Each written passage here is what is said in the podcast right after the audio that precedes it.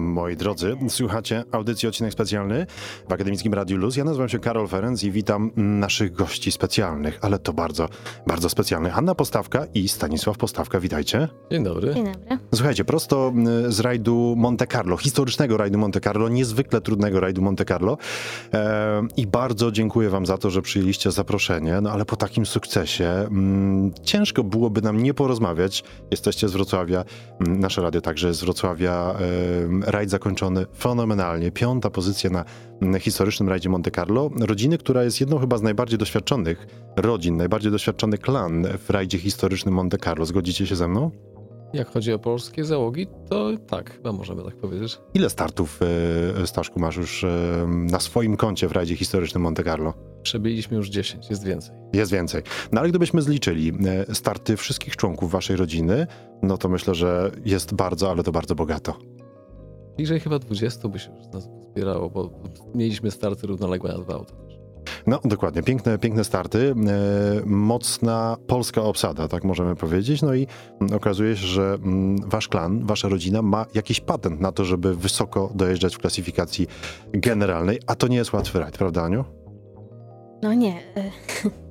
Szczególnie takim słabszym autem to jest na pewno duże osiągnięcie, bo przecież zastawa chyba kiedyś był trochę inny rozkład tych grup y, y, kategorii w tym rajdzie, ale zastawa była autem kupionym, żeby właśnie powalczyć w swojej kategorii, kategorii, niekoniecznie tak, w generalce. 1300, nie w generalce, bo Więc- to nie było auto do generalki. Tak. No to nie było auto do generalki, a wy w generalce no, szalejecie tym samochodem e, i, i można powiedzieć, że tak, próbujecie i chyba jeżeli chodzi o zastawę, no to taka druga młodość tego samochodu m, dzięki wam. Mam nadzieję, zresztą zostaliśmy zauważeni, docenieni w Serbii i zresztą serbska telewizja będzie chciała z nami rozmawiać. No proszę, ale to po Akademickim Radiu zdecydowanie, prawda? Po audycji odcinek Nie, nie, specjalny. nie, lokalne sentymenty na pierwszym miejscu. Lokalne sentymenty, tak. e, I bardzo, ale to bardzo nas to cieszy.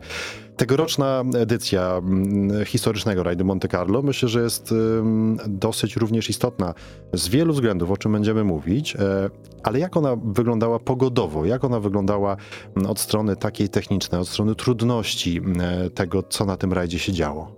Jak na to, co widzieliśmy w Alpach, to to był rajd średni. To znaczy miał bardzo dużo odcinków asfaltowych, było trochę zimy, ale była ta zima taka dosyć prawdziwa i to Mhm. nawet chwilami zdradliwa. Były, były miejsca, gdzie po minięciu szczytu, czyli w połowie odcinka na zjeździe nagle zaczynała się pełna zima, bo to był ten zacieniony stok. I tam Mhm. się po prostu utrzymał śnieg z lodem, twardym lodem. To nawet opona z kolcem niewiele pomagała.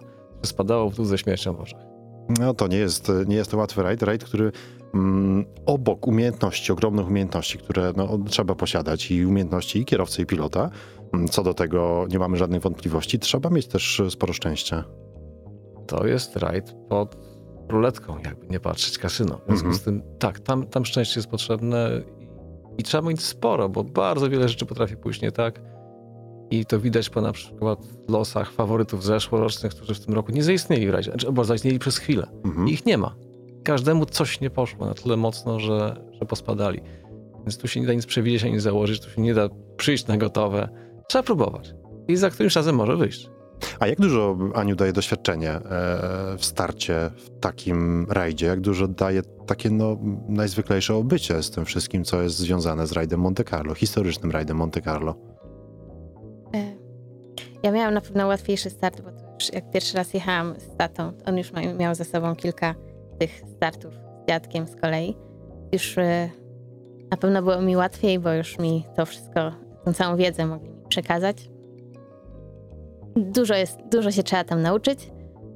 E, A na początku nie było się od kogo uczyć. To był nasz problem. Szukali znajomości, kontaktów i wiedzy, bo to w temat w Polsce był mało znany. Jeśli Mhm. nawet ktoś wiedział, to nie wiedzieliśmy kto. E, I te lata były trudne. W tej chwili dojście do tego poziomu zajmuje pół godziny rozmowy prawdopodobnie. Nam to zajęło za trzy sezony. No a jak to jest właśnie? Mm, Pomówmy o tych samych początkach e, w waszej rodzinie, bo ten rajd jest obecny mm, w rodzinie od, od dawien dawna, tak e, możemy powiedzieć. I pamiętam mm, e, moje rozmowy z dziadkiem, z twoim tatą, który mówi, że w zasadzie no, to jest cel numer jeden, że cały rok szykuje się do tego rajdu, że uwielbia ten rajd, kocha ten rajd i cały rok praktycznie się poświęca na przygotowanie do rajdu, historycznego rajdu Monte Carlo. Mm, A, ale skąd się ten pomysł w ogóle wziął na rajd historyczny Musimy Monte Carlo? wspomnieć Juliana Obrowskiego, który jego na to namówił. Oni pojechali razem w pierwszym roku. Ja ich tam próbowałem wspierać. Zrobili się też, widziałem to z boku, jak to wyglądało. Mhm. E, Też jeszcze nie wiedzieli, o co w tym chodzi. To w ogóle był temat rozpoznawania bojem tego. E, Ale złapali. Mhm. I, I potem ta chęć, żeby wrócić i jeszcze jednak powalczyć, nie tylko się tam pokazać, bo to nigdy nie był wyjazd taki turystyczny. Mhm. Oni zawsze walczyli. Ojciec jest bardzo takim zawodnikiem. Waleczny, który- tak. tak, tak, to jest ważne. Waleczny to jest ważne oczywiście, bo, bo ten aspekt sportowy on jest, on jest ogromnie ważny. Em, I wiele osób może pomyśleć rajd na regularność, czyli tak naprawdę tam nie ma jakichś prędkości wysokich. E, Dwa, jedziemy w normalnym ruchu, prawda? W normalnym Tak. ruchu drogowym. To jest Tak. ta różnica pomiędzy no, innymi rajdami, czy chociażby Mhm. rajdem Monte Carlo, tym e, rajdem do Mistrzostw Świata, a rajdem historycznym Monte Carlo, ale e, niech nas to nie zmyli, ponieważ e, no, niezałapanie, niezłapanie dużej ilości punktów karnych na takim rajdzie e, graniczy naprawdę z cudem przy takich warunkach i utrzymanie wysokich średnich prędkości, które są na tym rajdzie, prawda? No, trudność tych tras jest bardzo szczególna i to nawet gdy jeździmy po suchym i jeździmy niecałe 50, są całe długie sekcje, gdzie nie da się zdążyć. Mhm. Próbują dogonić prędkość narzuconą i dłuższą chwilę trwa, zanim się do niej dojdzie. I to wtedy jest bardzo normalny rajd już wtedy, bo się jedzie wszystko, co się potrafi, tak żeby się nie zabić. Mhm. Bo oczywiście wylecenie z trasy w tym rajdzie, czy nawet zatrzymanie auta na chwilę rujnuje wynik jakikolwiek. Trzeba o tym pamiętać, że nawet drobne rzeczy są nie do odrobienia. To jeżeli, drodzy słuchacze, o tym mm, nie myśleliście wcześniej, spróbujcie sobie mm, nawet jeżdżąc po, jeżdżąc po Polsce w normalnym ruchu, e, nie po górskich trasach, e, spróbujcie taką średnią prędkość utrzymać. To wcale nie jest takie proste. 50 km na godzinę to, To jest- wcale nie jest tak To mało. jest bardzo absorbujące z uwagi na wymaganą dokładność. Mhm. Jesteśmy mierzeni z dokładnością do sekundy, ale tak naprawdę trzeba utrzymywać mniej więcej 0,1, czyli z dokładnością mniej więcej do metra się przemieszczać w stosunku do tego, co jest wymagane i trzeba próbować taką dokładność być w stanie osiągnąć. Trudne. I Trudne. absorbujące. trudne, absorbujące. Mm, Czy macie jakieś patenty na ten rajd? Ym, Nie mówię, że musicie te patenty zdradzać, ale, no ale czy są takie rzeczy, takie know-how, prawda, które mm, może taka wiedza, którą niechętnie się, e, czy nawet nie należy się dzielić, bo to jest oczywiście, oczywiście sport, jest to oczywiście rywalizacja, ale czy są takie rzeczy, które, które można zrobić inaczej? Które można zrobić tak, że, mm, że finalnie no, ktoś wygrywa, ktoś jest drugi, ktoś jest dziesiąty, ktoś jest 150. Jedna rzecz bardzo istotna i specyficzna dla tego rajdu z uwagi na brak przyczepności i ilość zakrętów, y, to jest sposób, w jaki się wcześniej go przygotuje. Jeździmy sobie to opisać i pomierzyć. Mhm. Dlatego, że pojechanie go po prostu na ostro powoduje, że bardzo rozjeżdża się pomiar drogi. I ta idealna, jednometrowa dokładność ginie zupełnie, jak się okazuje, że na mecie mamy 300 metrów błędu z drogomierza. Mhm. Metoda jest taka, że używa się punktów stałych i się próbuje korygować w czasie jazdy. I pilot ma naprawdę pełne ręce roboty, żeby te punkty znajdywać i to korekty robić. I to jest podstawa myślenia o tym, żeby jakiś wynik w tym rajdzie zrobić. Ale y, pilota masz fenomenalnego, tak słyszałem. Z wielu źródeł. To prawda. Y, Nie mam dobrych nauczycieli. Dobry, dobrych nauczycieli, ale też no, trzeba mieć ogromne umiejętności i taki, taką podzielność uwagi również, bo pilot ma pełne to jest wielowątkowe zajęcie. Mhm. Co trzeba robić, e, żeby być skutecznym na tym rajdzie? Bo to nie jest, mm, tak jak sobie wyobrażałem pracę pilota właśnie na rajdzie, mm, e, na rajdzie płaskim, tak to nazwijmy, czy na Mhm. Mistrzostwach Polski, czy na e, Mistrzostwach Świata. Mm, Pilot robi dużo rzeczy poza dyktowaniem tej trasy, prawda? Tak, no oprócz tego opisu OS-owego, to, to właśnie to y, dostrajanie się do punktów stałych, cały czas y, korygowanie naszych przyrządów, żeby się to zgadzało. A jednocześnie Mhm. pilnowanie opisu OS-owego, bo on oczywiście nie jest obowiązkowy, może nawet nie jest konieczny, ale w wielu miejscach bardzo pomaga i my się staramy robić. Mhm. To jest wysiłek, ale to potem procentuje. Ile załóg, słuchajcie, tak procentowo mniej więcej robi taki, mm, taki rekonesans przed rajdem z trasą? Nie potrafię powiedzieć, bo Mhm. nie mam aż tak szerokiego przeglądu, ale z osób, które znamy, to myślę, że dwie trzecie. Bo na pewno są takie załogi, które przyjeżdżają, mówią ohoj przygoda, prawda, ruszamy w przepięknym rajdzie, ważne, żeby wystartować w tym rajdzie, ważne, żeby te odcinki oczywiście przejechać, a, a co będzie na mecie, to już tak naprawdę nas nie interesuje No, do końca. to, to już jest skrajny Mhm. taki turystyczny wariant. Tacy się znajdą, ale jest też metoda taka, że można zapłacić za czyjąś pracę włożoną w przygotowanie i po prostu kupić książkę, gdzie te rzeczy będą. Mhm. Da się przyjechać na ten rajd tak z drogi, z dobrą książką też powalczyć. Piotrowi Czyli- Cisowskiemu się udało bardzo ładnie pokazać, że to jest możliwe. Czyli tak jak się to dzieje w normalnych rajdach, prawda, że no, ten zapis nawet wideo, e, analizy onboardów, analizy z trasy, no, to jest coś, w czym no, technologia, można powiedzieć, bardzo pomaga. ale to też jest, zgodzicie się chyba ze mną, w takim rajdzie, który jest rajdem mm, opartym na bardzo tradycyjnych przepisach, bardzo Tak, mm, regulamin konserwatywnym. Regulamin jest bardzo konserwatywny, tak. On jest, ym, on jest ciekawy, on jest fajny ten rajd, ale tak się kiedyś rajdy jeździło. Natomiast no, nie było tej technologii kiedyś, prawda? I, i Prawda. zawodnicy mogli sobie pom- pomarzyć o nagraniach wideo, prawda? O nagraniach e, z trasy, o onboardach i tak dalej, i tak dalej, i tak dalej. No my z kolei pomarzylibyśmy sobie o tym, żeby tam mieszkać blisko i móc to naprawdę potrenować, bo możemy to Mhm. raz powoli przejechać. To jest na tyle, żeby to opisać, ale już żeby sprawdzić ten napis, to trzeba być kolejnych kilka dni. To, to jest nierealne w naszych warunkach. Mhm. Jesteśmy przygotowani na tyle dobrze, na ile możemy w ograniczonym czasie. A na jaki czas przed rajdem się zapoznajecie z trasą? W tym roku byliśmy, nie wiem, od czwartego może stycznia, czy jakieś trzy tygodnie przed startem. Mhm. To wynika z tygodnie. tego, że trasa jest dosyć późno ujawniana Mhm. i, tak naprawdę nie bardzo była szansa pojechać w grudniu. Byliśmy na Mhm. to gotowi, ale nie bardzo byliśmy. Nie mieliśmy szczegółów wystarczającej liczby, żeby tam się wybierać. I wtedy taki, taki wyjazd e, traci sens i mm, wtedy jedziecie jako załoga, rozumiem, e, na trasę takiego rajdu, tak? Tak, jedziemy cywilnym autem z przyrządami, żeby to sobie porządnie pomierzyć wszystko, z kamerą też. Gdyby jakieś wątpliwości się pojawiły, to można z kamery zobaczyć na przykład metry i sytuację. Mhm. Yy, Rzadko to jest konieczne, ale nie da się tam wrócić drugi raz, więc warto to robić. Warto to robić, warto takie rzeczy zapisywać, zapamiętywać. Trzeba mieć dobrą pamięć jako pilot, prawda? Pamięć, trzeba mieć dobre notatki. Tak. Nie da się tego spamiętać. Tam jest zakręt o 30 metrów. Naprawdę Mhm. nie da rady. Ale też pamięć do, do różnych szczegółów, do tych rzeczy, które się dzieją, do tego, że można wrócić. Oczywiście notatki swoją drogą. Zresztą z drugiej strony dużo zapisujesz e, stron, jeżeli chodzi o notatki, dużo zapisujesz, bo zakrętów tam jest całe mnóstwo. To jest po prostu, e, można powiedzieć, idealny asfaltowy rajd. Dużo Tak, tak. takich stron Au- Auto zapisujesz. się zużywa w zupełnie inny sposób niż taki znany z polskich dróg. Mhm. No, jest, to, jest to pewne wyzwanie, jest to rzecz, która, mm, która myślę budzi ogromne emocje również em, wśród także kibiców. Kibice lubią ten rajd, no bo mm, w ogóle rajd Monte Carlo jest fantastyczną imprezą i tak jak na początku roku mamy właśnie rajd Monte Carlo, jeszcze wcześniej mamy rajd Dakar. Lubicie rajd Dakar? Uwielbiamy. Też wspaniała, wspaniała sprawa, wspaniała przygoda, rajd, który się mocno zmienia. I też tutaj duże pozdrowienia dla Julka Obrockiego, który tym rajdzie przepięknie potrafi opowiadać i, i, i robi to fantastycznie. No i świetnie, że Polacy także, także są widoczni w takim rajdzie. No i słuchajcie, mamy rajd Dakar, później mamy rajd Monte Carlo. Od wielu lat niestety bez Polaków. Mówię o rajdzie WRC, ale rajd historyczny WRC. E, Piękna lista Polaków i to, to świetnie, że Polacy chcą w tym rajdzie startować, prawda? Tak, załóg z Polski bywało sporo. Najsłabszy roku- rok to były chyba cztery załogi, bywa więcej. W roku Mhm. 7 chyba. 6,5. A jaka jest, słuchajcie, nie wiem, atmosfera, jak wygląda współpraca pomiędzy e, właśnie polskimi zawodnikami? A teraz bardzo przyzwoicie. My się już znamy, widujemy się w Polsce na innych zawodach. To jest bardzo koleżeński układ. Mhm. Fantastycznie. Myślę, że można sobie, można sobie pomagać, można sobie pewne rzeczy ułatwiać również e, na takim Można rajdzie. też sobie utrudniać. Różnie Można bywało. sobie utrudniać, oczywiście.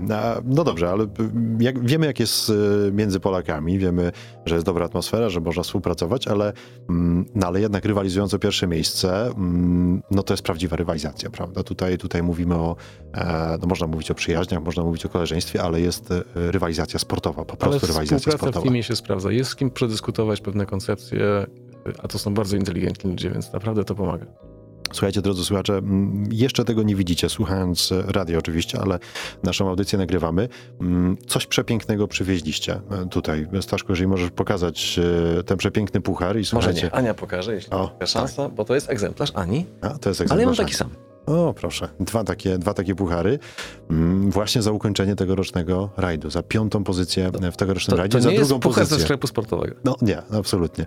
To I- za drugie miejsce w naszej Proszę. kategorii W wiekowej. naszej kategorii. Tak. Kategorie były cztery, myśmy no nie wygrali naszej, bo zwycięzca kategorii przyjechał drugi w klasyfikacji generalnej, to było dla nas już nie do osiągnięcia, Piękna sprawa. ale udało się maksimum z tego, co się, co się dało ugrać w tym rajdzie zrobić. No i słuchajcie, ten puchar także no, swoje waży. To nie jest taki puchar e, leciutki. Miałem dzisiaj przyjemność mm, w, przez kilka metrów przenieść go do studia. Mm, Fantastyczna sprawa i dziękujemy wam za Klub to. te same puchary używa na zawodach takich mniej znanych typu WRC czy Formuła Pierwsza. Zresztą możemy także pokazać, co jest od spodu, prawda? Bo ten puchar od tak. spodu Spód no, już w ogóle pokazuje, że no, producent... logo. Tak, firmowe logo, zauważcie. Piękna sprawa. Piękna sprawa. Automobil Klub Monte Carlo. E, pytanie od słuchaczy. E, słuchajcie, do tego rajdu zgłasza się ogromna, ogromna ilość zawodników, prawda? To jest rajd bardzo popularny, jeżeli chodzi o... mm, Nadal, tak. Nadal, nadal bardzo popularny. E, I ona zdecydowanie, ta liczba zawodników zgłoszonych zdecydowanie e, przewyższa możliwości organizatora, prawda? Możliwości trasy, tak to nazwijmy. Podobno limiterem jest pojemność sali, w której odbywa się zamknięcie tej imprezy. Tam się mieści może 700 osób, czy te 300 załóg 300 plus załóg, część tak. osób dodatkowych tam wchodzi i to jest koniec. W związku z tym limitują do tego. A to już też oznacza, że rajd trwa ponad 5 godzin. Między pierwszą a ostatnią załogą tyle Mhm. mija, jak startuje się co minutę. Potężne przedsięwzięcie. Możemy powiedzieć, że logistycznie także dla mm, organizatora to jest ogromna praca, no bo no, patrząc od strony jednej załogi, z perspektywy jednej załogi, mm, to ten start no, jest skomplikowany, jest ogromną przygodą. E, Jedziecie kilka dni, bodajże około pięciu dni, prawda, takiego ścigania 6,5 się. chyba, Sześć dnia. Tak. Tak, imprezy się wydłużają, Dakar także się wydłużył. E, e, jedziecie, jedziecie kilka dni, jesteście zmęczeni, mało śpicie, dużo snu macie podczas e, tego rajdu? Nie. Od jutra. Od jutra, tak? No dobrze, a przez te ostatnie dni ile średnio na dobę e, spaliście w No nocy? tak od 3 do 6. Od 3 do 6. No to malutko, to malutko. No, tym, tym większy szacunek, że tutaj jesteście w naszym studiu i że dzielicie się tymi informacjami z naszymi słuchaczami, ale, ale jest to rajd no, trudny logistycznie. Wyobraźmy sobie ludzi, którzy stoją na starcie, którzy stoją na mecie e, tego rajdu i te wszystkie rzeczy mm, no, związane z całą otoczką tego rajdu, z organizacją tego rajdu wykonują. 5 godzin pomiędzy pierwszą ostatnią załogą, e, a to się wszystko rozciąga. To, to, to nie da się tego zaplanować, e, tak można powiedzieć, od cyrkla, zdecydowanie, prawda? Tak, oni tam rzeczywiście mają ciężką tą rolę. Yy, I zresztą posterunki sędziowskie chyba mają rotację, bo to by się nie dało tak. Nie dałoby się. Dwa, że też jest zimno, prawda? Jest, jest. Miejsca, no takie jak Valence, no tam jest niby bardzo łagodny klimat, ale akurat o tej porze roku tam jest zawsze przeciąg. Mhm. Makabryczny. Jest, nie wiem, plus 3 i wieje. No, to taki urok tych gór, możemy Tak. powiedzieć. Tak? To jest wąwóz. Tak, to jest dwoma tak. rodzajami gór, bo tam jest masy centralnej z jednej strony, albo z drugiej i w tym, przez tą dziurę tam. Wszystko się kotłuje i, Tak. i stąd również pogoda. E, Chociaż pogoda w tym roku, no, tak jak mówiliśmy, nie była aż tak skomplikowana, prawda? Nie, było dość zimno, Mhm. bo opady śniegu były sporo, sporo wcześniej i ten Mhm. śnieg po prostu w niektórych miejscach utrzymał. Mhm. Tak to głównie wyglądało. Yy, W jednym miejscu w Birze byliśmy w miejscu, gdzie naprawdę była świeża zima, ale to było dość wysoko. Centralne ma specyficzny mikroklimat. Tam było może 1100 metrów wysokości, wszystko było białe. Drogi, pola. Piękna sprawa, piękna sprawa. Kolejne pytanie od słuchacza. E, Czy wpisowe nadal wynosi 5000 euro od załogi? Tak, to się Tak. tak, delikatnie wspina się w górę, ale ten rząd cały czas Inflacja, obowiązuje. inflacja, wiecie, no, takie, Yy, rzeczy, takie rzeczy się Ale dzieją. sporo w tym oferują. No właśnie, co oferują? To jest, to jest kolejne moje pytanie. Co W tym jest roku w tych były trzy noce w 5000 Monako w bardzo przyzwoitych hotelach chociażby. Hmm? To, jest, to jest w tym wpisowym. To normalnie kosztowałoby dużo więcej niż to wpisowe. No, zdecydowanie, ale widać jest pewien układ, prawda, że To jest że martwy sezon. Tak, strony. martwy sezon. Tak, tak to się da wykorzystać pewnie. Jak już to negocjują. No, dokładnie. Trzeba takie rzeczy wykorzystywać. Mm, Ile kosztuje, ile kosztuje wpisowe, to już wiemy, 5000 euro, ale mm, gdybyśmy mogli przeliczyć to na czas pracy nawet, czas przygotowania mm, samochodu i wszystkie rzeczy związane z tym mm, startem w rajdzie historycznym Monte Carlo, to czy mówimy o dużych pieniądzach, e, jeżeli chodzi o taki start? Dla nas dużych niewątpliwie, to nie są drobne kwoty. Mhm. E, Ale też wysiłek czasowy, bo to jest, nie wiem, może dwa miesiące ostatnie. Takie trochę wyjęte z życia. Mhm. To jest takie trudne do przeliczenia również, prawda, jeżeli się wykonuje samemu pewne, mm, pewne prace i możemy wykonać te, te prace, e, chociażby związane z przygotowaniem samochodu, prawda? Ja się staram niektóre rzeczy robić samemu, żeby je potem być w stanie ogarnąć, żeby naprawić, jak coś się zadzieje. A, Mhm. a dzieje się zawsze. Dzieje się zawsze. Największe plusy e, zastawy?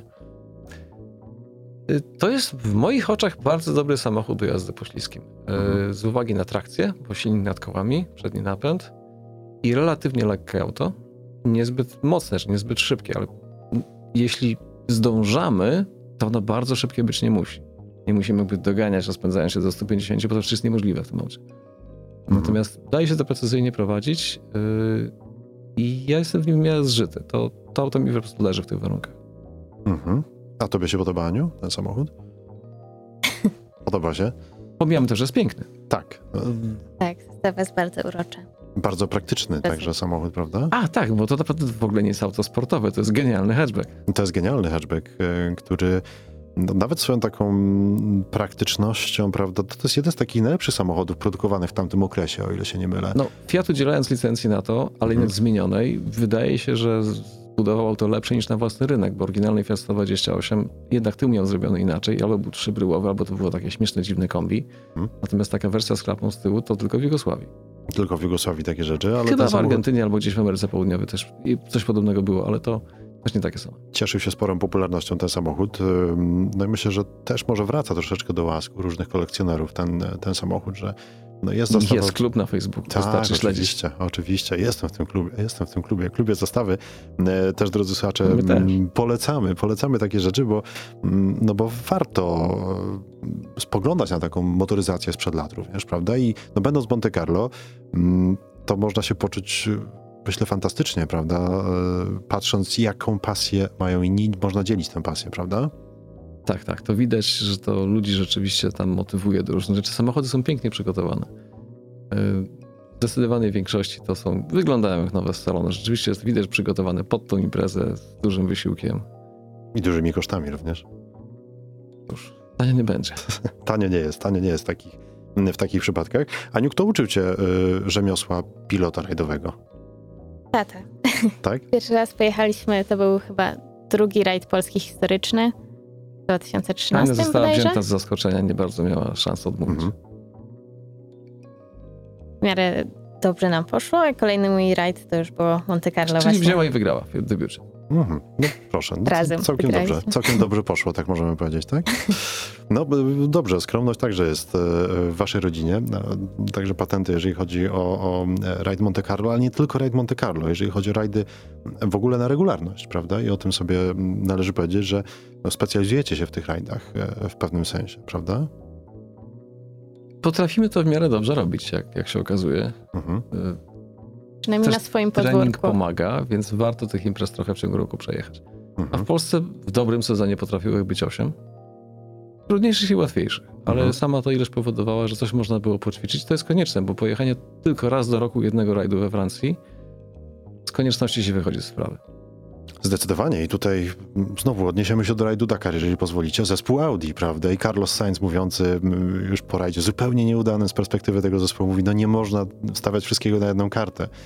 Trzeba troszeczkę takich małych imprez zaliczyć, żeby się zgrać, żeby się zgrać z inżynierami, żeby też inżynierowie, e, czy ludzie pracujący w zespole troszeczkę się obyli z tym wszystkim, co jest związane z samochodem, z zespołem, z załogą, z potrzebami, z wymaganiami, prawda? Nie, taki trening jest potrzebny oczywiście. Mhm. Potrzebny jest taki trening. Jakie starty poza rajdem Monte Carlo, o, o których możecie opowiedzieć i które możecie polecić również e, w naszym kraju, mm, lubicie, startujecie? w naszym kraju. No na pewno rajd polski historyczny jest y, Na bardzo pewno ciekawą Retro imprezą. Karpatia również, na pewno Grand Prix Polski pojazdów zabytkowych, Mhm. takie trzy imprezy w ciemno. Mhm. O zupełnie różnym charakterze zresztą. Może nie do końca, bo Karpatia i Polski Historyczny są troszkę podobne, nawet teren jest zbliżony. Za granicą nie mamy zbyt dużego doświadczenia jeszcze, ale w zeszłym roku w grudniu nam się udało w Belgii pojechać. O z Belgian Classic i to było bardzo ciekawe doświadczenie. Dużo się nauczyliśmy. Inny tak. od naszych. Mhm. A zastawą jeździcie w rajdzie Monte Carlo i to jest samochód, rozumiem, który zostanie długo z wami na rajd Monte Carlo. To jest taki też przepis, taki, taki, takie know-how, prawda? Troszeczkę, jeżeli chodzi o Monte Carlo, ale to nie jest jedyny samochód w waszym klanie, w To waszej nie jest, rodzinie. nie, nie jest jedyny, ale Nie.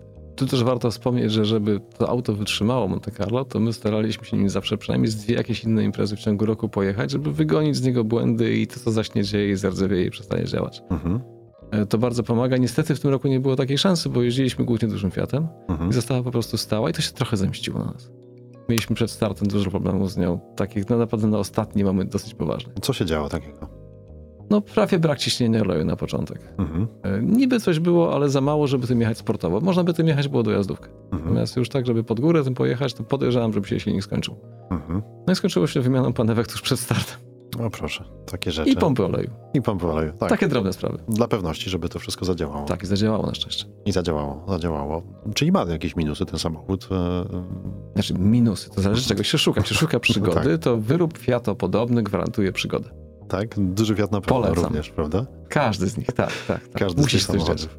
Mm, Duży Fiat, duży sentyment i także, no myślę, samochód y, mocno znany i, i wasz egzemplarz także mocno znany, mocno popularny.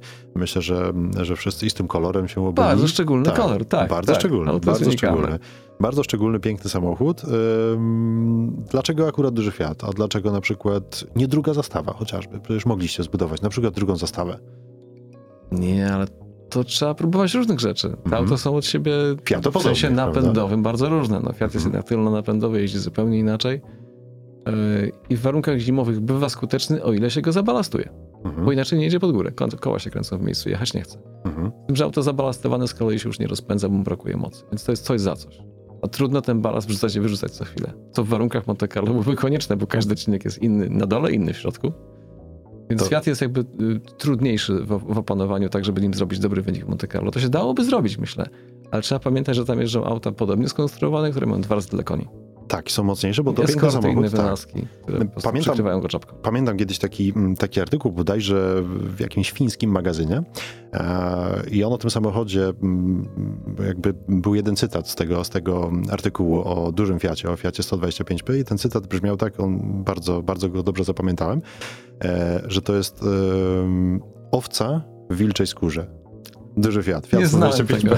I to naprawdę, to tak troszeczkę wygląda, no bo y, jeżeli popatrzymy, tak, auto jest bardzo ładne, ma bardzo ładną linię, Tak. e, jest to przepiękny samochód, ale rzeczywiście, no tej mocy troszeczkę może brakować, jeżeli chcemy się troszeczkę pobawić w sport, prawda? Tak, nawet silniki dwuwołkowe, które fabryka w Polsce używała i idziemy ich śladem, nadal mają ograniczenia i tam się 200 koni na dłużej niż parę godzin nie bardzo da zrobić, przynajmniej w normalnym budżecie.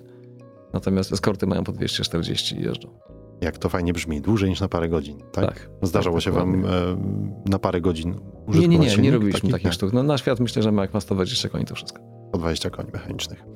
Dobrze, piękny, piękny rajd, piękne samochody. Mm, Czy jakieś zaskoczenia y, z tegoroczną edycją rajdu Monte Carlo historycznego mm, były? Macie duże doświadczenie w tym rajdzie, macie, macie duże doświadczenie, jeżeli chodzi o starty. Dużo już widzieliście, ale zawsze jest chyba coś, co, co potrafi w jakiś sposób zaskoczyć, My prawda? się cały czas tu uczymy. Tak?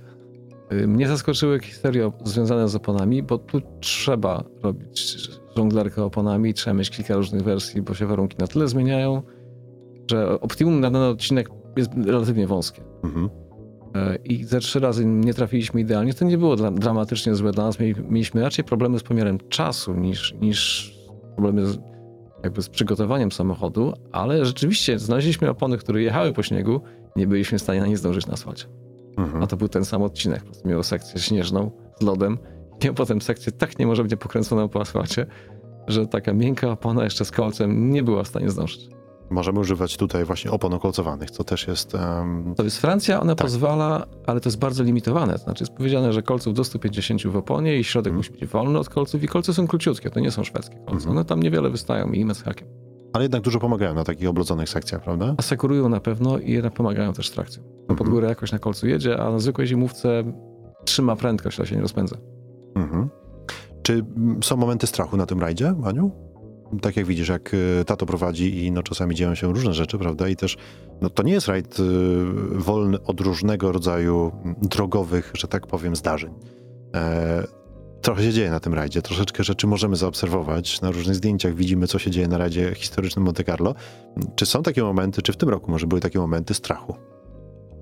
Nie ma na to czasu dla pilota. Pilot Mhm. musi być skupiony na notatkach. Wydaje mi się, Powiem że tak, nawet były. Dla mnie były. Mam nadzieję, że ja tego nie, nie widziała.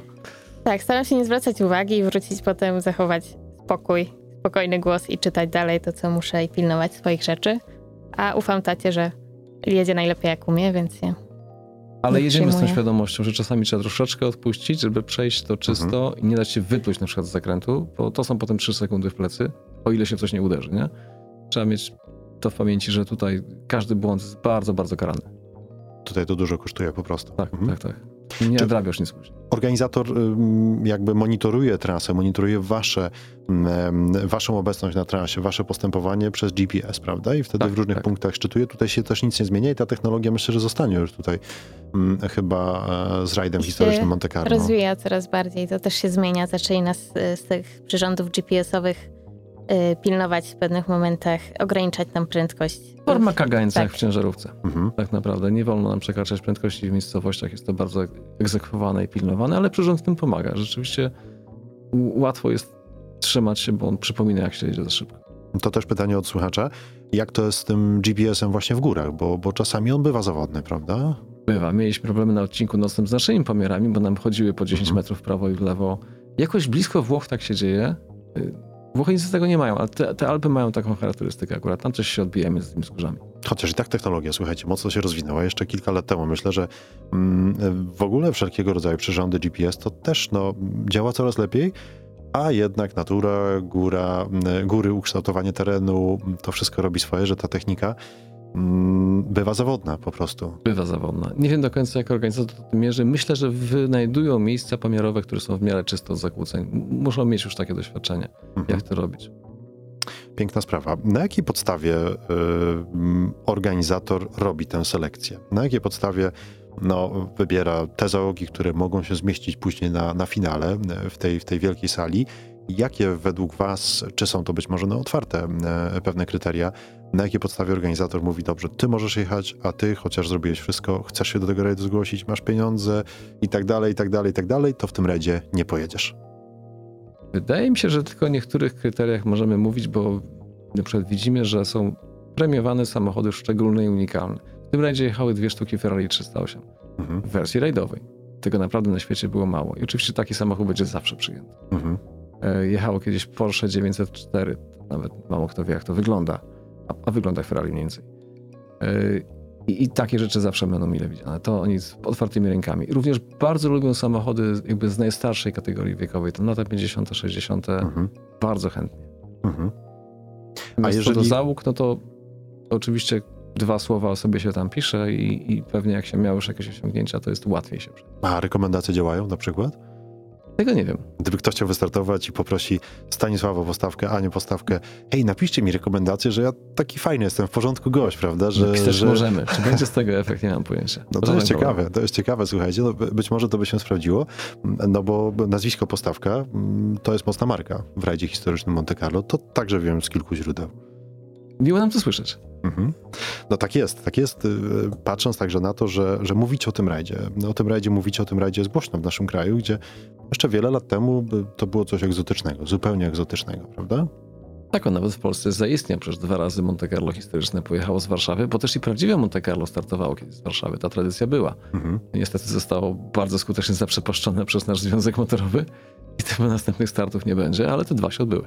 Te dwa się odbyły. A to też piękna sprawa, ponieważ ona daje mm, no, możliwość, y, pamiętam nawet punkty we Wrocławiu, przez które zawodnicy przejeżdżali i też y, bywają w tych miejscach. Fantastyczna sprawa, ponieważ tam się gromadziło bardzo wielu kibiców rajdowych, którzy za bardzo nie wiedzą, jak się odnaleźć, prawda, w tym styczniowym okresie, bo no i na to Monte, prawda, na WRC troszeczkę, może za zimno, troszeczkę za daleko.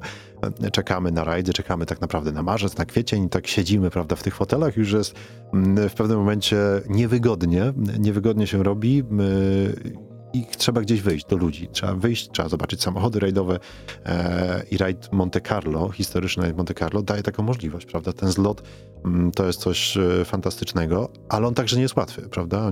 To, to nie jest łatwa sprawa jechać mm, z tego miejsca, ponieważ także trzeba przyjechać na czas, także trzeba pewne rzeczy e, e, zrobić tak, jak należy. Bywały ciężkie lata, w których z tych 300 załóg 80 nie dojechało na koniec zlotu gwiaździstego. No właściwie nawet nie zaczęli rajdu. Mhm. W roku nie było tak źle, tam wypadło kilka samochodów, ale patrzyłem teraz, ile nie skończyło rajdu, prawie 50 nie skończyło. Mm, To też sporo, prawda? To jest sporo, jak pomyśleć o tym, że Mhm. warunki powiedzmy nie były zabójczo trudne. A w jaki sposób e, nie kończy się rajdu Monte Carlo? Słuchajcie, jak z waszej perspektywy... Bardzo dużo awarii mechanicznych i Mhm. czasami kontakt z plenerem. Mhm. Jednak s- technika dosyć stara i zmuszana do wysiłku ponad miarę. Więc pewnie się urywają przeguby, rozpadają skrzynie biegów. Tych historiach, o których wiem, to takie rzeczy się zdarzają. Czy wystarczy nie ukończyć odcinka specjalnego i jest po zawodach, tak? Niekoniecznie. Y, Można spróbować wrócić do rywalizacji, jeśli uda się poskładać auto na koniec dnia i dostarczyć je do parku zamkniętego w czasie. Czyli można pominąć rywalizację w ciągu dnia, jeśli walczy się tylko o skończenie rajdu, a jest się w stanie auto wyserwisować w parę godzin, to czasami jest to wykonalne. Przykład Jacka Millera, który takie auto uratował zupełnie w stanie agonalnym i ledwo, ledwo, ale zdążył i pojechał do końca i był na mecie. Mhm. No to też jest ważne, że, e, że czasami jakieś drobnostki, prawda, no nie zawsze paszczą chociażby możliwości obecności na mecie takiego No. rajdu. Mm, W naszych startach raz się zdarzyło nie dojechać, to było w zeszłym roku i to, to smakuje paskudnie. Mhm. Zepsuliśmy się na samym początku, na trzecim odcinku chyba. A co się stało, słuchajcie? Tam się akurat rozleciało koło zamachowe. Taka awaria, której się nie da w krótkim czasie naprawić. Zresztą nie mieliśmy czym tego naprawić. Też chyba się nie zdarza zbyt często, tak Nie. szczerze mówiąc, prawda? Nie, to był pech. Tak, nie słyszy się Jakaś wada takich materiałowa, coś poleciało. Tak, no ale y, jeżeli chodzi o koła zamachowe w sporcie samochodowym, No, są no, przygody. to to, są to, przygody. jest, To są tak, przygody, tak, jest tak. znana. to, to są, są przygody i to też no, mm, no, często przez koło zamachowe no, e, można coś zyskać, ale, ale to też jest e, jakby już osobna, zupełnie osobna historia. Mm, Kilka tygodni temu e, rozmawiałem z Michałem Kumiegą, który także e, w tym rajdzie może nie wystartował, ale na ten rajd przyjechał, na start tego rajdu. Fantastyczna historia. On wystartował z Lwowa, przepięknym, naprawdę starym samochodem. Widzieliśmy to auto. Widzieliście ten samochód, jak wrażenia? No, fantastyczne. Został postawiony na samym skraju parku, parku maszyn, także wszyscy koło niego przechodzili, a auto jest unikalne na polskiej rejestracji. Piękne. Fantastyczna sprawa i fantastyczna przygoda. I słuchajcie, mm, rozmawiając z Michałem e, kilka dni przed naszą rozmową e, w piątkowe popołudnie, mm, była piękna pogoda w Polsce. Było pięknie, słonecznie, było ładnie. I akurat na ten wyjazd e, od piątku zaczęła się, zaczął się taki Armageddon, prawda? No i takim samochodem to nie jest chyba jakaś ogromna przyjemność, prawda? Podróżować. On nie ma ogrzewania nawet, ten samochód, prawda? Ale ma Po szyby i drzwi. Ale ma Można szyby i drzwi, tak, zdecydowanie. Zdecydowanie w dobrym stylu można dotrzeć na start e, takiego Nie, nie, styl był zachowany.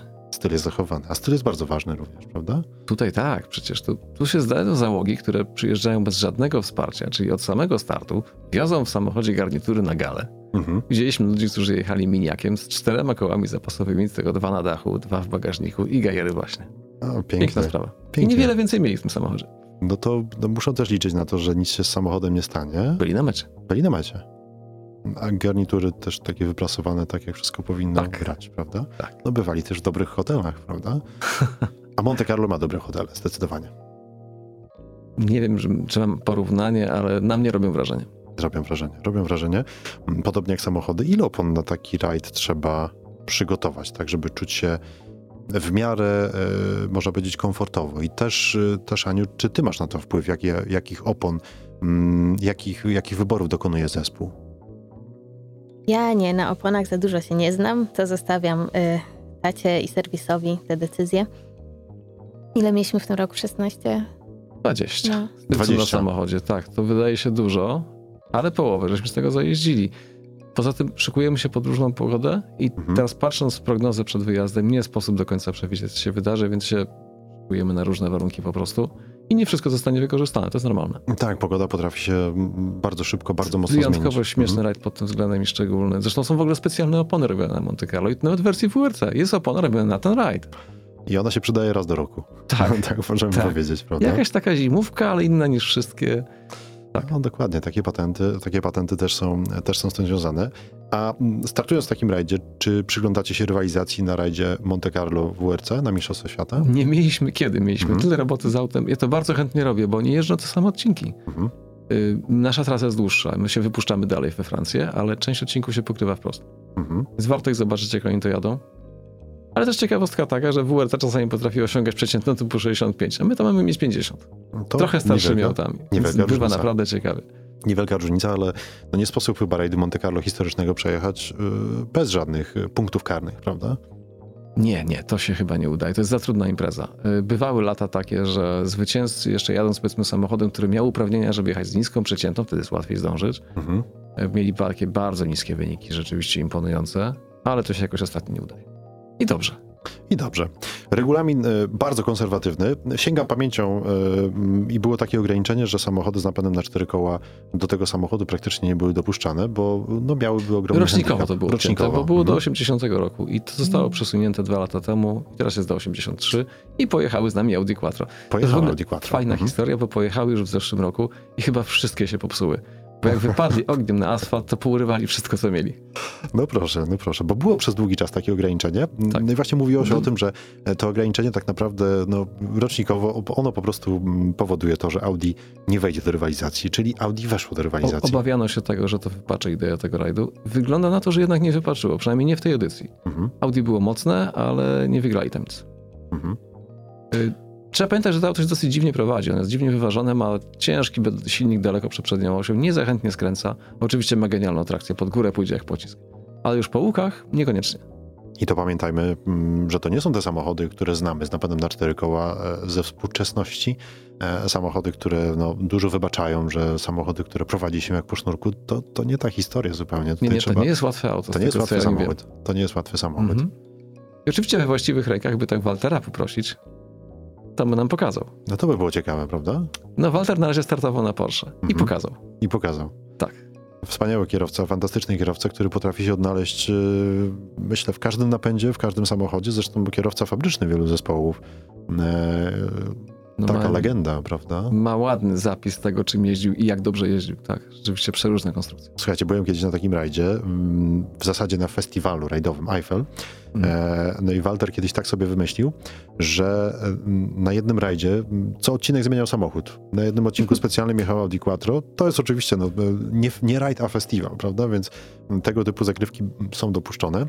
No i Walter pierwszy odcinek pojechał e, Oplem, drugi pojechał Audi, trzeci pojechał Porsche. No fantastyczna sprawa. I tak na samym początku to troszeczkę dziwnie wyglądało, bo m, no, ciężko było załapać, czy to jedzie Walter, czy to nie jedzie Walter. Czekamy na niego, nie czekamy. Mm, Fantastyczny kierowca, prawda? Legenda, jeżeli chodzi o rajdy samochodowe. A jednocześnie bardzo spokojny. Wydaje się, że on to auto prowadzi tak delikatnie. Mhm. To jest mistrzostwo. No i człowiek, który podobno, mm, podobno także no nie powoduje, jeżeli chodzi z pracą, o pracę opon, nie powoduje, że te opony mm, osiągają bardzo wysokie temperatury, że on jakoś tak optymalnie zawsze tym samochodem potrafi jeździć. Tak To nie jest szarża w jego przypadku. Chociaż w- są zapisy, które pokazują, że za- zaszarżować potrafi, ale, ale rzeczywiście na ogół jest to wy- wymierzone, wyliczone. Ile, ile. Kierowca fabryczny, także kierowca testowy, nie wiem czy jeszcze kierowca testowy Porsche, ale myślę, że tak. Też pamiętam em, kiedyś wywiad z jednym z, e, z jednym z osób zarządzających działem sportu Porsche. Mm, No i zapytano się mm, tego człowieka e, o Waltera właśnie E, i powiedział, że no jest wielu zawodników, którzy no przecież potrafią bardzo szybko tymi samochodami jeździć. To jest samochód bardzo popularny. I on powiedział, oczywiście, tak, mamy wielu młodych, zdolnych kierowców, którzy potrafią fantastyczne rzeczy, jeżdżą świetnie, zdobywają tytuły, ale mówi, pojechać w lesie 180 km na godzinę w poślizgu, to jest tylko Walter od takich rzeczy, prawda? I myślę, że to jest, e, no, to jest pewna kwintesencja, prawda, no, takiego podejścia, spokoju, siły spokoju tego I, I zawodnika. tego te nasze imprezy nie zapewniają. Tu jednak jeździmy wolniej. Tu jest wolniej. Tu jest wolniej. Przeżywalność rośnie dzięki temu. Tak, tak, zdecydowanie, zdecydowanie. Czy marzycie i chcielibyście na przykład wystartować w rajdach, e, może nie o regularność, ale rajdach typu HRSMP, czy cyklu typu HRSMP w Polsce? Kto by nie chciał? Oczywiście, że tak. Mhm. Ale czy jakby podchodzicie do tego, do takich startów, że chcecie, że w przyszłości za lat, nie wiem, 5, 7, 10 e, macie no, takie no to, plany? to nie jest plan z kalendarzem w ręku, ale Mhm. technicznie jakby się to udało zrobić, to pewnie tak. Jakim samochodem? Wymagania techniczne są dużo wyższe niż, niż tutaj, bo jednak trzeba spełnić Mhm. cały szereg wymagań bezpieczeństwa współczesnych, typu system gaśniczy, klatka i tak dalej. Trzeba włożyć w samochód dosyć dużo na starcie, żeby on w ogóle przeszedł badania techniczne. Mhm. Jakim samochodem najlepiej by było w takim cyklu wystartować z waszej perspektywy? Nie mam tego przemyślanego. Przyjemność byłaby w każdym, tak sądzę. Rajdówka w ogóle zapewnia doświadczenia zupełnie inne niż normalne auto. To brzmi inaczej, to hamuje inaczej. I warto zaznać czegoś takiego. I nawet taka rajdówka low-endowa to już jest coś fantastycznego. Zastawa, duży Fiat. y, Czy w waszym garażu znajduje się jeszcze na przykład Porsche, czy też Subaru? Pamiętamy Subaru e, już nie ma, ale było i cieszyło. Porsche jeszcze jest. Chwilami cieszy, głównie stoi. Mhm. Ale w nim jest fajne to, że można go przez rok nie ruszać, podejść, przekręcić kluczyk i wyjechać. Piękna To, sprawa, to jest unikalne w tym samochodzie. piękna sprawa. Piękny Niezawodność samochód jest niesamowita w tym samochodzie, naprawdę.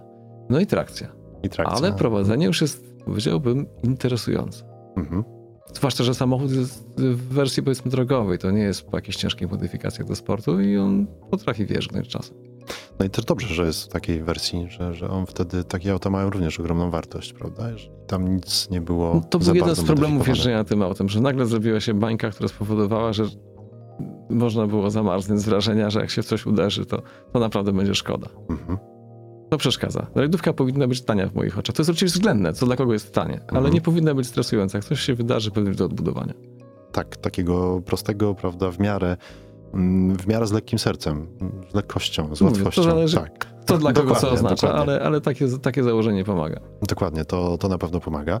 Jakie, słuchajcie, są plany związane e, z przyszłym rokiem i startem w rajdzie Monte Carlo? Czy już o tym rajdzie myślicie, czy mm, macie taką naradę rodzinną, siadacie, mm, usiądziecie, przepraszam, bo jeszcze w domu za bardzo chyba nie byliście, Wy, prosto z rajdu. Monte Carlo, drodzy słuchacze, to jest absolutnie fenomenalne. Ania Postawka i Stanisław Postawka są tutaj u nas w radiu. Mm, e, Udało się nam to jakoś zorganizować, synchronizować. e, Fantastyczna sprawa, długą drogę też mieliście z tego rajdu, prawda? No to prawie 2000 kilometrów jest. Tak, na kołach z, z zastawą? Nie, nie, na Nie. transporterku. Mhm. Elegancko. Elegancko, niech zastawa odpoczywa i czeka do przyszłego roku, do przyszłego Monte. Na pewno będzie gotowa, jeśli taka decyzja padnie.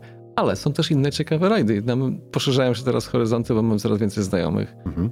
I na przykład to się po francusku nazywa, nie powiem tego ładnie, bo nie potrafię, ale to jest Neige en Glace, śnieg i lód. Yy, bardzo fajna impreza w podobnym terminie, to jest chyba za tydzień, Mhm. gdzie prawdopodobnie będzie więcej dużo śniegu niż było teraz na Monte Carlo. A ja takie warunki lubię i nam to bardzo leży. Mhm. Więc jakby się dało coś z tego zrobić. Tak za tydzień? Tak, Nie, za tydzień Tak, to już się nie nie, uda, nie, ale może za rok. uda, ale może za za rok. tak sobie Monte planować, że może tam sobie zostać na chwilkę gdzieś No, w okolicy. Belgii nam Tak. pokazał, że, że się w różny sposób te imprezy robi i one, one są ciekawe. Naprawdę Mhm. są ciekawe, są inne. Warto próbować. W tym roku będzie finał FIA, w październiku to będzie Costa Brava. Mhm. Z tego, co słyszeliśmy, bardzo trudny rajd, taki wyczerpujący. Rzeczywiście można się bardzo ujeździć i zmęczyć. E, I to nie tylko, że zmęczyć, naprawdę jest, jest co robić tam i jest to fajne wrażenie. Rozmawialiśmy z kolegą, który tam startował i mówi, że nic go tak już nie tak? zmęczyło jeszcze jak tamten rajd. To już, poleca. to już jest jakaś rekomendacja. Tak. No jest to rekomendacja, zdecydowanie. I to na, na rekomendacjach właśnie tak polega to wszystko. Tak jak wasz pierwszy start i, i później starty innych też e, Polaków w tym rajdzie, rekomendacje działają w tym sporcie. Myśmy nie byli pierwszymi Polakami w tym rajdzie, też Mhm. warto wspomnieć. Mhm. Myśmy się włączyli do tego w którymś momencie, Mhm. ale nie znaliśmy tych ludzi wcześniej, nie wiedzieliśmy, że startują. W ogóle nie wiedzieliśmy o imprezie, że jest. To, to Julian tak naprawdę.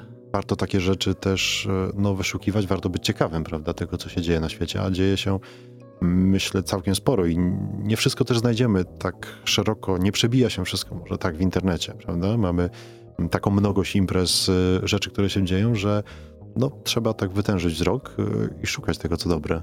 No na czym się trzeba skupić, bo rzeczywiście mnogość jest znaczna. Mhm. I w Europie bywa daleko, ciekawe imprezy są daleko. Grecja jest świetna. I dostaliśmy zaproszenie zaraz teraz po wyniku. Kontaktował się z nami organizator, że chętnie by nas widział. Mhm. No byśmy się też tam chętnie widzieli, ale to może być trudne. Grecja pięknie ciepło, chyba cieplej, tak, zdecydowanie cieplej jak Monte. To, to zdecydowanie to może być dobra rekomendacja. Może być za ciepło. Może.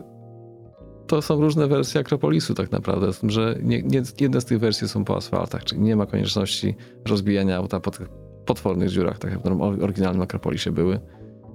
Y, Jak ktoś lubi szutry, to i taka zdaje się edycja istnieje. Mhm. Jest, jest mnogość, jeżeli chodzi o tą motoryzację klasyczną, absolutnie, mm, absolutnie jest co robić i mam nadzieję, że będzie co robić.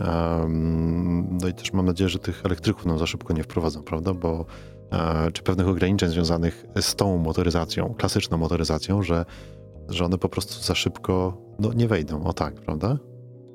One sobie rywalizują też osobno i całkiem dobrze rywalizują. Artur Prusak przecież tu jest mistrzem absolutnym Mhm. w takich bardziej współczesnych sprzętach i powygrywał bardzo dużo rzeczy i ma tytuły, yy, jeżdżąc samochodem współczesnym, elektrycznym. Ale w imprezach o troszkę innym charakterze, bo tam się też te regulaminy zmieniają i oni oprócz tych wszystkich trudności, które my mamy, dostają jeszcze rywalizację, na kto zużyje mniej prądu. Mniej prądu, takie I czasy. optymalizacja jakby, gdzie się trochę spóźnić, ale nie zjeść więcej energii, Mhm. to jest wielowymiarowe zagadnienie. Całkiem ciekawe. Całkiem ciekawe, oczywiście. To też jest rywalizacja, to też jest coś, co warto robić i to też ma pewien wymiar sportowy. A dużo pali y, wasza zastawa? Yy, Na dojazdówce nie, ale na odcinkach to strach pomyśleć. Tak, Bo to jest gaz hamulec cały czas, więc tam się przelewa sporo. Sporo tego paliwa. No to koszty, słuchajcie, rosną. Koszty rosną takiego Ale większe startu. auta Tak. potrafią więcej. To No, zastawa nie jest taka zła wcale. Chociażby wspomniane Audi, prawda? Nie mam informacji, ale domyślam się. No, też się domyślam, że ten samochód To idzie w wartości typu kilkadziesiąt na sto. potrafi trochę spalić. Słuchajcie, jaki plan na dzisiejszy wieczór i na ten weekend, zbliżający się weekend? Odespanie. Odespać i umyć auto z soli. To jest na razie na początek. Wszystko już zrobiliśmy po drodze. Litanie rzeczy do zrobienia na świeżo, póki pamiętamy, zostało to spisane, więc będzie temat na parę tygodni. Piękna pasja, słuchajcie. A czym zajmujecie się na co dzień, jeżeli mogę zapytać? No bo informatyką w zupełnie różnych aspektach zresztą. Mhm. Informatyka. Informatyka, motoryzacja, rajd Monte Carlo, ogromna miłość, historyczny rajd Monte Carlo w waszej rodzinie myślę, że zostanie. Ym, I pięknie wam za to dziękuję. Pięknie wam dziękuję za to, że dzisiaj przybyliście do studia. Ania Postawka, Stanisław Postawka byli gośćmi dzisiaj w audycji Odcinek Specjalny. Słuchajcie, ta godzina zadziała, nawet nie wiem kiedy. E, Tych Dziękujemy tematów za zaproszenie. troszeczkę jeszcze Dziękujemy. jest. Bardzo wam dziękuję, szczególnie e, z tego względu, że przybyliście e, praktycznie prosto z mety. rajdu Co trochę też pan nas widać, bo wymęczeni jesteśmy. Ale świetnie was widzieć. E, cóż, trzymamy kciuki. Życzymy także e, wszystkiego najlepszego w przyszłości. No i mam nadzieję, że mm, to pierwsze miejsce także jest osiągalne dla waszej zastawy. I za to naprawdę mm, z całego serca. Wszystko trzeba by długo próbować. To próbujcie. Mm, Słuchajcie, na tym to wszystko polega. Próbujcie, e, a ci, którzy próbują, odnoszą sukcesy. Prawda? Jeszcze raz e, wszystkiego dobrego. Ania Postawka, Stanisław Postawka byli dzisiaj gośćmi w audycji Odcinek Specjalny. Nazywał się Karol Ferenc. A Ania Postawka i Stanisław Postawka zdobyli piątą pozycję w klasyfikacji generalnej, drugą pozycję w swojej klasie. Fenomenalny wynik e, Polaków, e, załogi z Dolnego Śląska, załogi z Wrocławia. I bardzo mi miło, że dzisiaj gościliście w naszym studiu, w studiu naszego radia. To była audycja Odcinek Specjalny. Dziękujemy wam, drodzy słuchacze, że byliście z nami, a ja dziękuję wam, że przybyliście dzisiaj do studia. Dzięki śli- śliczne. Dziękujemy.